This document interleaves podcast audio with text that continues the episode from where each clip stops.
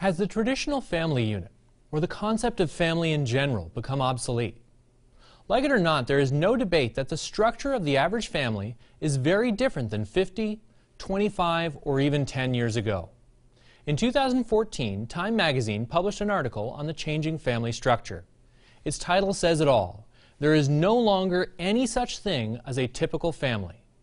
The article begins by establishing the increasingly common sentiment. Pretty much everyone agrees that the era of the nuclear family has declined to the point of no return. The big question is, what is replacing it? Now a new study suggests that nothing is, or rather, that a whole grab bag of family arrangements are. Yes, society's view of family is changing. At what cost? At what cost to the individuals immediately affected, especially children? And at what cost to humanity as a whole, as we try to retain society while removing one of its core foundations, the family. On today's edition of Tomorrow's World, we'll see the side effects of removing the traditional family structure. Stay tuned as we ask, does family matter?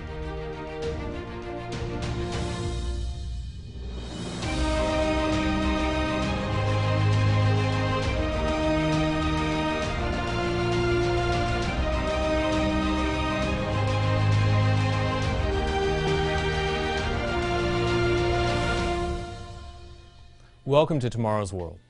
The statement that the structure of the family unit is changing at a rapid pace likely does not surprise you. We don't need to go far to see examples of this change in the world all around. We don't even need to leave our home to see drastic changes in families pictured on modern television shows and movies.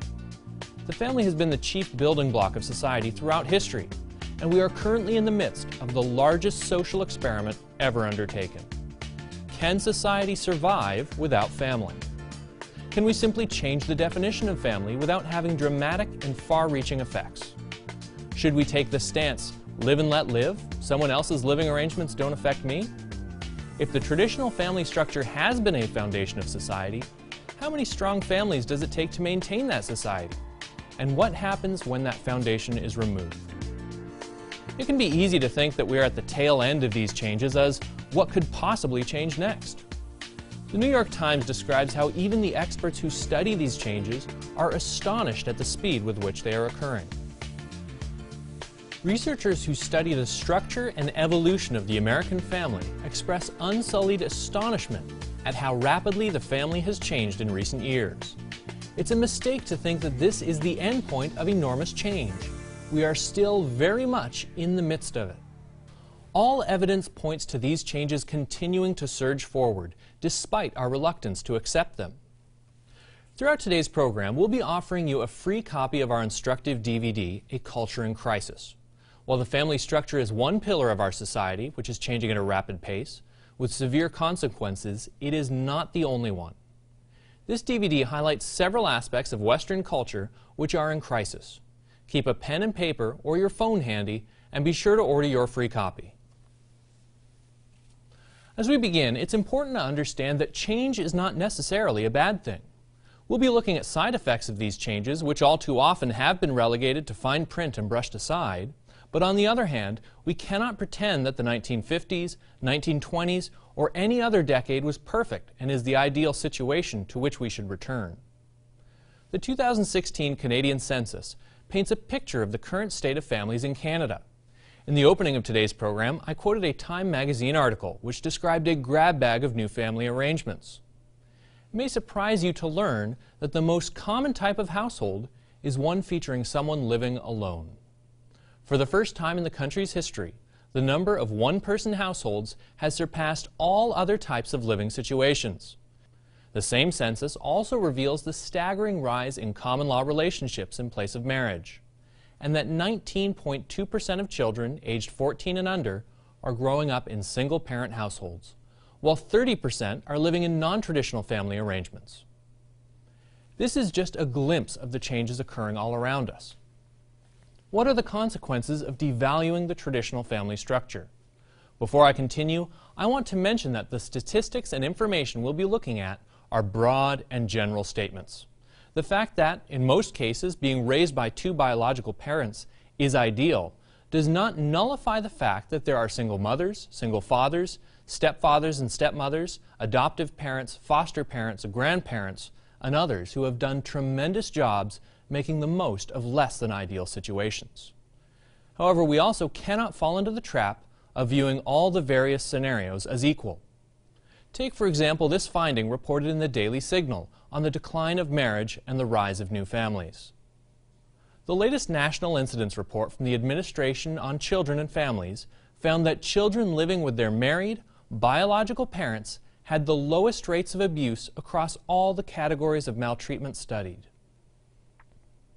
Again, this is not to say that all or even most step parents or individuals living with their common law partner's children are abusive, or that abuse does not occur in homes boasting both biological parents. But the difference here is actually quite telling.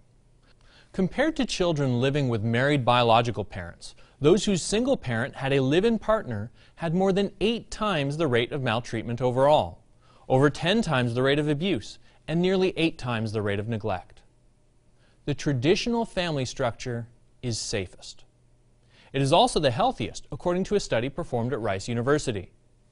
Research shows that children living in a traditional two parent married household are less likely to be obese with a 17% obesity rate than children living with cohabitating parents, who have a 31% obesity rate. The obesity rate for children in non traditional families is nearly double. I should also mention that the researchers accounted for factors such as physical activity, socioeconomic status, and even diet. From time to time, I am in awe of how scientific studies can prove something that had already been assumed to be true for centuries, yet state it as if it is some sparkling new revelation. For reasons we cannot fully measure, there appears to be something about people who marry and have a child that is fundamentally different than the other groups. Yes, there is something fundamentally different and wonderful about the marriage relationship that is a tremendous benefit to the married couple and to the children raised in such a household. Among children raised in single parent households, however, boys perform significantly less well than their sisters in school and their employment rate as young adults was lower. Boys born to disadvantaged families, with disadvantages measured here by mother's marital status and education, have higher rates of disciplinary problems, lower achievement scores, and fewer high school completions.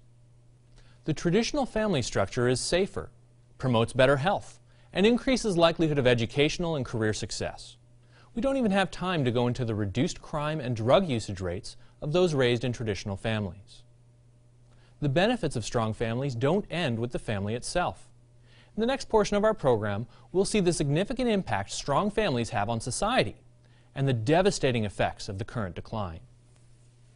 But first, I want you to have the opportunity to order our free DVD titled A Culture in Crisis. This DVD consists of three Tomorrow's World telecasts. Two of these telecasts, A Brazen New World and Tiny Fingers and Toes, looks at specific ways in which the evolving culture surrounding families is in crisis. As always, this information is yours free of charge. Let me tell you how you can get this exciting DVD free. Just dial the number on your screen and ask for A Culture in Crisis. You can also order online at twcanada.org. There's no catch. We simply believe that watching the three Tomorrow's World telecasts contained on this DVD will affect how you view the seemingly inescapable changes being promoted in today's world. So call us now or visit us online to get your free copy. If you missed our contact information this time, I will give it again later in the program. Welcome back. We've just touched on the rapid pace at which the traditional family structure is changing. We've seen that the benefits of being a part of a traditional family unit are immense. We've been looking at general trends, understanding, of course, that there are many out there who have succeeded despite being in less than ideal circumstances, and others who have failed despite being in a positive environment. Environment does not guarantee outcome, but it certainly helps. The evidence speaks for itself.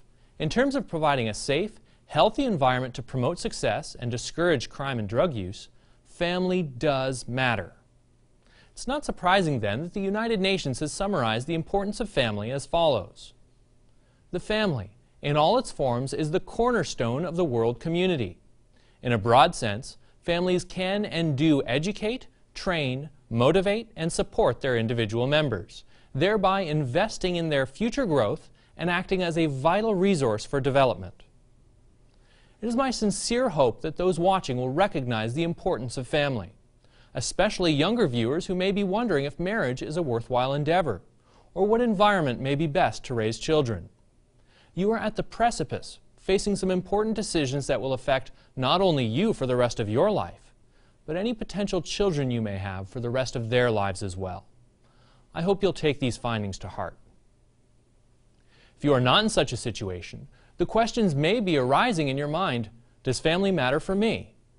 If you live in and interact with the society around you, the changes that are occurring are going to impact you in many ways.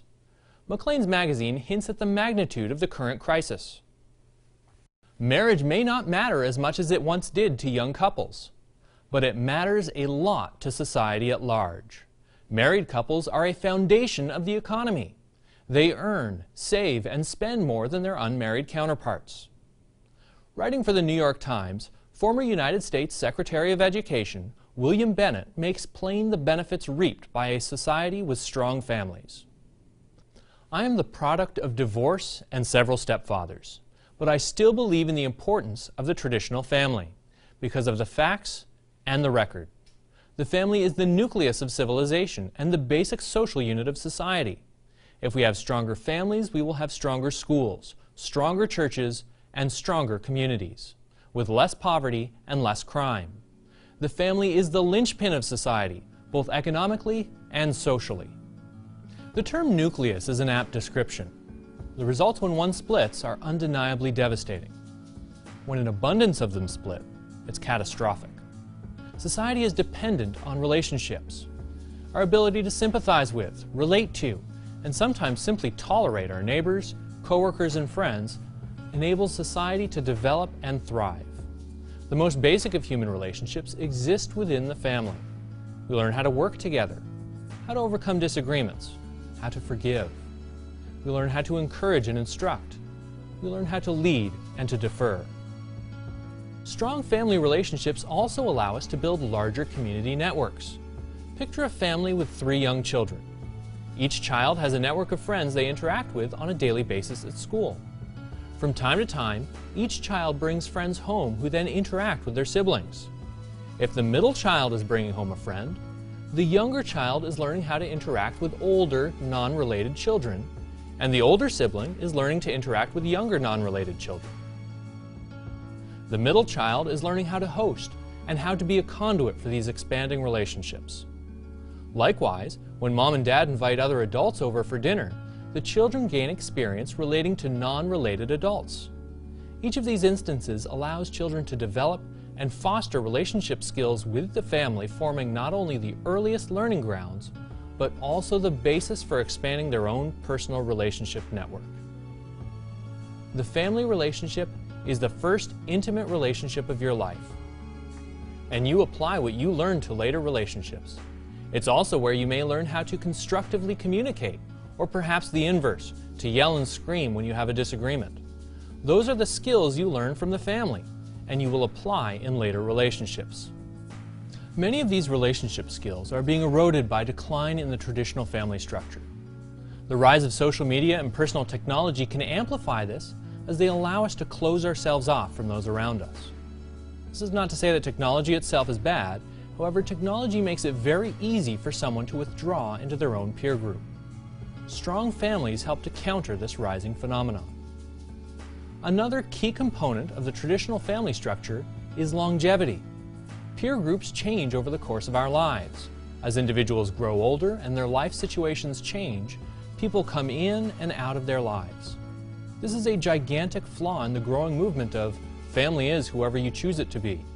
If you are simply choosing who your family is, there remains the choice for them to no longer be family. Obviously, marriage is a choice, but when done properly, that choice is in the context of a lifelong commitment. It is often said that one should never bring up politics or religion at a family dinner. You and the other members of your family may not see eye to eye on those topics. When we disagree with acquaintances, It can be normal to distance ourselves and to avoid situations where those topics may come up. Family ties should be more difficult to sever. Being a part of a family unit means learning when and how to disagree with someone, knowing when a topic should be left alone entirely, or certain conversations should be left for a more appropriate time. We learn to get over things, to overcome differences, and to work with people who may not agree with us, even on some very important topics. It is no coincidence that the decline of the family unit and the increasing polarization of society have come hand in hand. People don't know how to disagree with each other anymore. Every opposing viewpoint is now an irreconcilable difference, and people withdraw into their own networks of whoever agrees with them. Are you fed up with the increased polarization and divisiveness we are seeing in the world around us, the decline of the family unit has played a vital role in that change. When we return, we will view some interesting studies showing how people view the traditional family structure and complaints from researchers at a top university that one vital aspect of the decline of the family unit is being overlooked. Lastly, we'll look to an ancient source which outlines millennia ago that family does matter. Before we continue, I want to give you the opportunity to dive deeper into studying the crisis facing our society. This DVD, A Culture in Crisis, will help you to see and understand the changes occurring all around us. I hope you take us up on this offer and call or write for your free copy. I'll be back to continue our look at the importance of family in just a few moments. To request your free copy, Call the number displayed on the screen and ask for a Culture in Crises. You can also order online at twcanada.org. Have you ever asked, where is the world headed? What does the future hold for me? Or if morality even matters anymore? Tomorrow's World magazine answers these questions and more, and will also be sent to you free of charge. Call us right now or visit us online to get your free DVD, A Culture in Crises, and Tomorrow's World magazine. Enjoy the rest of the program. On today's program, we're asking Does family matter? We've seen overwhelming evidence that the traditional family structure is vital in establishing a safe, healthy environment for children. We've also seen how the family unit acts as the basic building block of society the world is already feeling the effects of ignoring the importance of the traditional family. One can only imagine what the future holds if the next generation places even less importance on family relationships. Considering what we have discovered, it may come as a surprise that so many people view these changes with ambivalence or even support. In an in-depth report from the Pew Research Center on the rise of new families, even included a bullet point in its executive summary on ambivalent public. The public's response to changing marital norms and family forms reflects a mix of acceptance and unease. On the troubled side of the ledger, 7 in 10, 69%, say the trend toward more single women having children is bad for society. And 61% say that a child needs both a mother and father to grow up happily.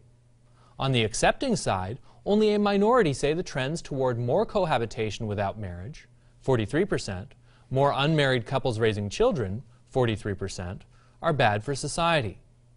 Relatively few say any of these trends are good for society, but many say they make little difference. In fact, many will dismiss the evidence we've shown on today's program as only being relevant for children and that once we're adults, the need for family is minimized and can be replaced by close friends. Well, that may work for some in theory, the research shows that it is not fulfilling the needs in reality. In conducting its study, the Pew Research Center asked, Suppose someone you know had a serious problem and needed either financial help or caregiving. How obligated would you feel to provide assistance if that person were your? The results asked about include parent, grown child, grandparent, brother or sister, spouse or partner's parent, grown stepchild, step parent, step or half sibling, and finally, best friend. Best friend finished last on the list, with only 39% saying they would feel very obligated to provide assistance. Compare that to 64% for brother or sister, 77% for grown child, or 83% for parent. it seems the family relationship truly is different. Sadly, most studies on the family are leaving out an essential element when trying to understand the changing dynamics. Consider this remark from ScienceDaily.com. Previous attachment research has demonstrated the importance of the mother-infant relationship to children's emotional development. But there is still relatively little research on the role of fathers, the marital relationship, and the family as a whole. A result of the increase of children being raised solely by their mothers is that most of the focus has been on the role mothers play in raising children. Their role is vital and must not be overlooked but it certainly appears as though much of this is being done to justify the current trend rather than to examine the best path forward. Again, mothers are essential.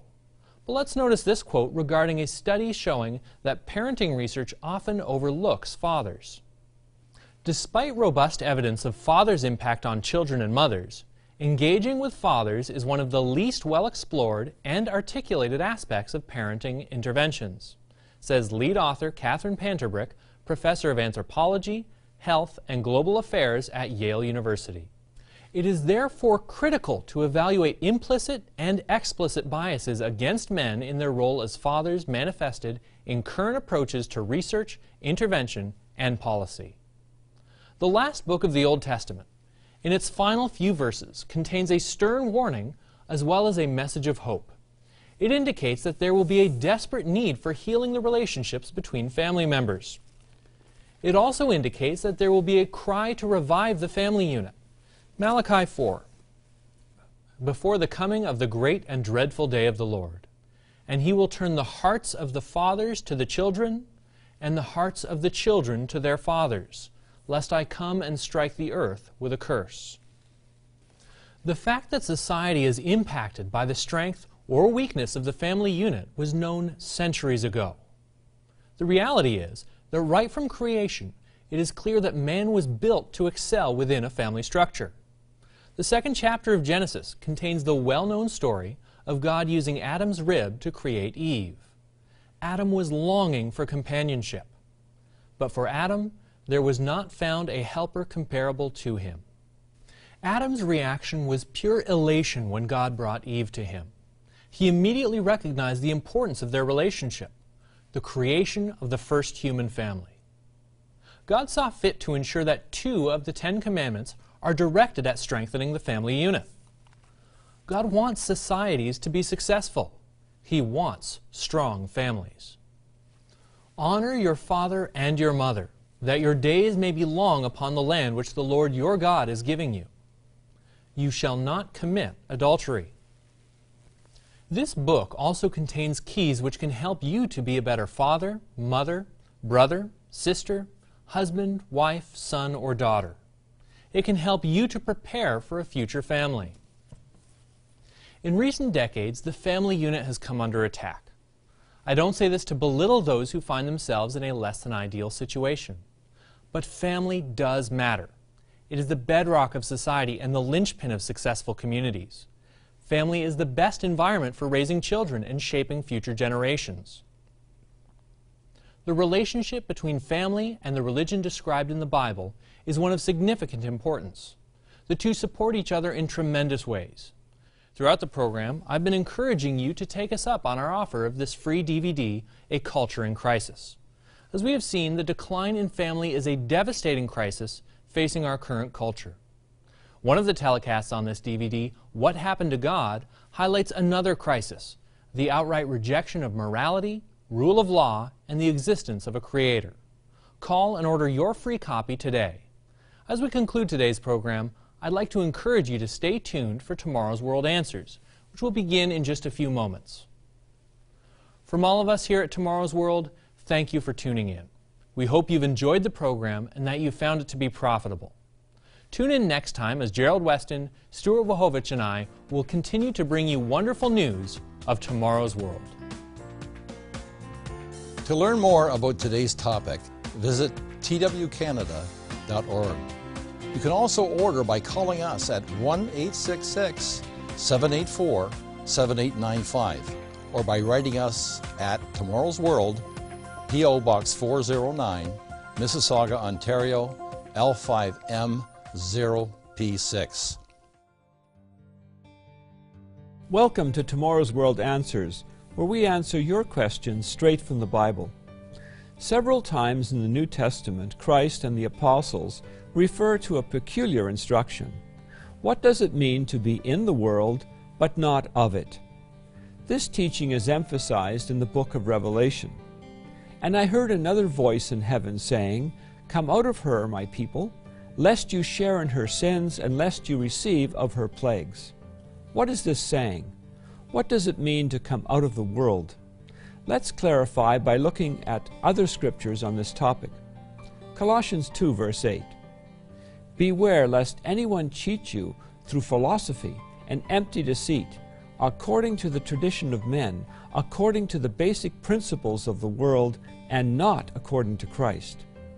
Here, Paul states that a Christian should be distancing himself from the philosophies, practices, and traditions of men that are in fact contrary to the way of life God describes in the Bible. Thus, coming out of the world simply means making a decision to no longer live one's life according to man's culture but by God's culture. This does not mean leaving civilization and becoming a hermit. Note Christ's statement as recorded by John. I do not pray that you should take them out of the world, but that you should keep them from the evil one. Jesus did not ask his Father to remove his followers from society, but to help them live a proper life in current society. After all, Christ told us in Matthew 5, verse 14, to be examples or lights to the world, and this cannot happen if we remove ourselves. God even says his followers should be ambassadors of a better way of life to mankind. Now then, we are ambassadors for Christ, as though God were pleading through us. We implore you on Christ's behalf, be reconciled to God. A good ambassador lives within society, representing his government, but not being involved in the local issues as he represents a different country or kingdom. He must be a polite representative whose lifestyle is exemplary, reflecting positively on the nation and culture he represents. So we, who wish to follow the biblical instruction, must represent God's culture politely and respectfully in a world that is immersed in a culture foreign to God's revealed way of life. To submit a question for the show, email us at twanswers at tomorrowsworld.org.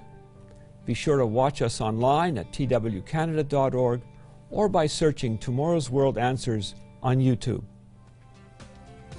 You will also receive a free subscription to Tomorrow's World magazine revealing God's principles for leading an abundant and happy life while providing insight into current and future events. At our website, you can also watch this and many more Tomorrow's World programs. Call 1 866 784 7895. This program is a production of the Living Church of God.